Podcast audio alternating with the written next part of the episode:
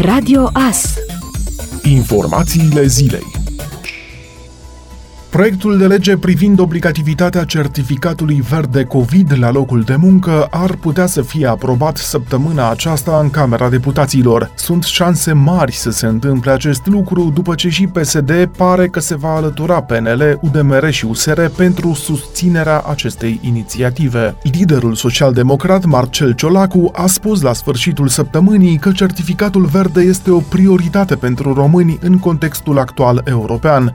Proiectul va fi însă modificat față de varianta respinsă la limită în Senat. Proiectul de lege care prevede obligativitatea prezentării certificatului verde la locul de muncă se află pe masa de lucru a deputaților și așteaptă începerea dezbaterilor în comisiile de specialitate, după ce la Senat a fost respins la o diferență de două voturi. Potrivit documentului, angajații care vor refuza să prezinte certificatul la intrarea în instituția în care lucrează ar putea avea contractul de muncă suspendat, fără plata drepturilor salariale pentru o perioadă de până la 30 de zile. Dacă nici după termenul stabilit salariații nu prezintă acest document, atunci vor fi concediați la stat, iar la privat angajatorul poate decide dacă le prelungește suspendarea sau îi concediază. Cei care aleg să nu se vaccineze vor trebui să își facă teste anticovid periodic pe cheltuiala proprie. Până acum, legea privind certificatul verde obligatoriu a părut că așteaptă rezolvarea crizei guvernamentale, iar declarații declarațiile și acțiunile de pe scena politică influențează și ritmul campaniei naționale de vaccinare, crede managerul spitalului Marius Nasta din capitală, Beatrice Mahler. Contribuțiile aplicate la nivel național pentru țigarete, țigări și țigări de foi și băuturi alcoolice, cunoscute la modul general drept taxa pe viciu, vor fi virate din nou integral la bugetul Ministerului Sănătății, prevede un proiect legislativ inițiat recent. Cu o alocare de sub 6% din PIB, la jumătatea mediei Uniunii Europene, sistemul public de sănătate din România este subfinanțat, iar rezultatele sunt dramatice. Infrastructura de sănătate este inadecvată, cu clădiri vechi pe alocuri insalubre, cu circuite improprii, cu autorizații de funcționare temporare și planuri de conformare perpetue, dotare precară, personal insuficient, materiale sanitare puține și de slabă calitate.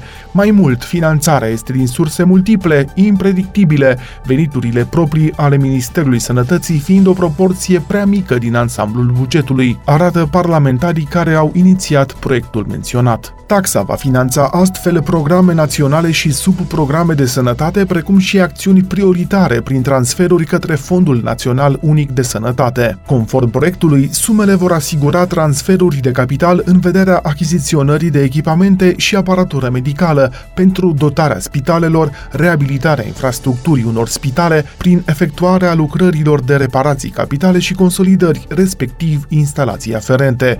Vor fi asigurate astfel și resurse pentru cheltuieli de capital aferente unor obiective de investiții, precum și pentru lucrări de intervenții de natura reparațiilor capitale. În același timp, restituirea la solicitarea operatorului economic a accizelor plătite la bugetul de stat reținute pentru băuturile alcoolice și produsele de tutun retrase de pe piață, dacă starea sau vechimea acestora le face improprii consumului ori nu mai îndeplinesc condițiile legale de comercializare, se va putea face prin modificări corespunzătoare viitoare subsecvente.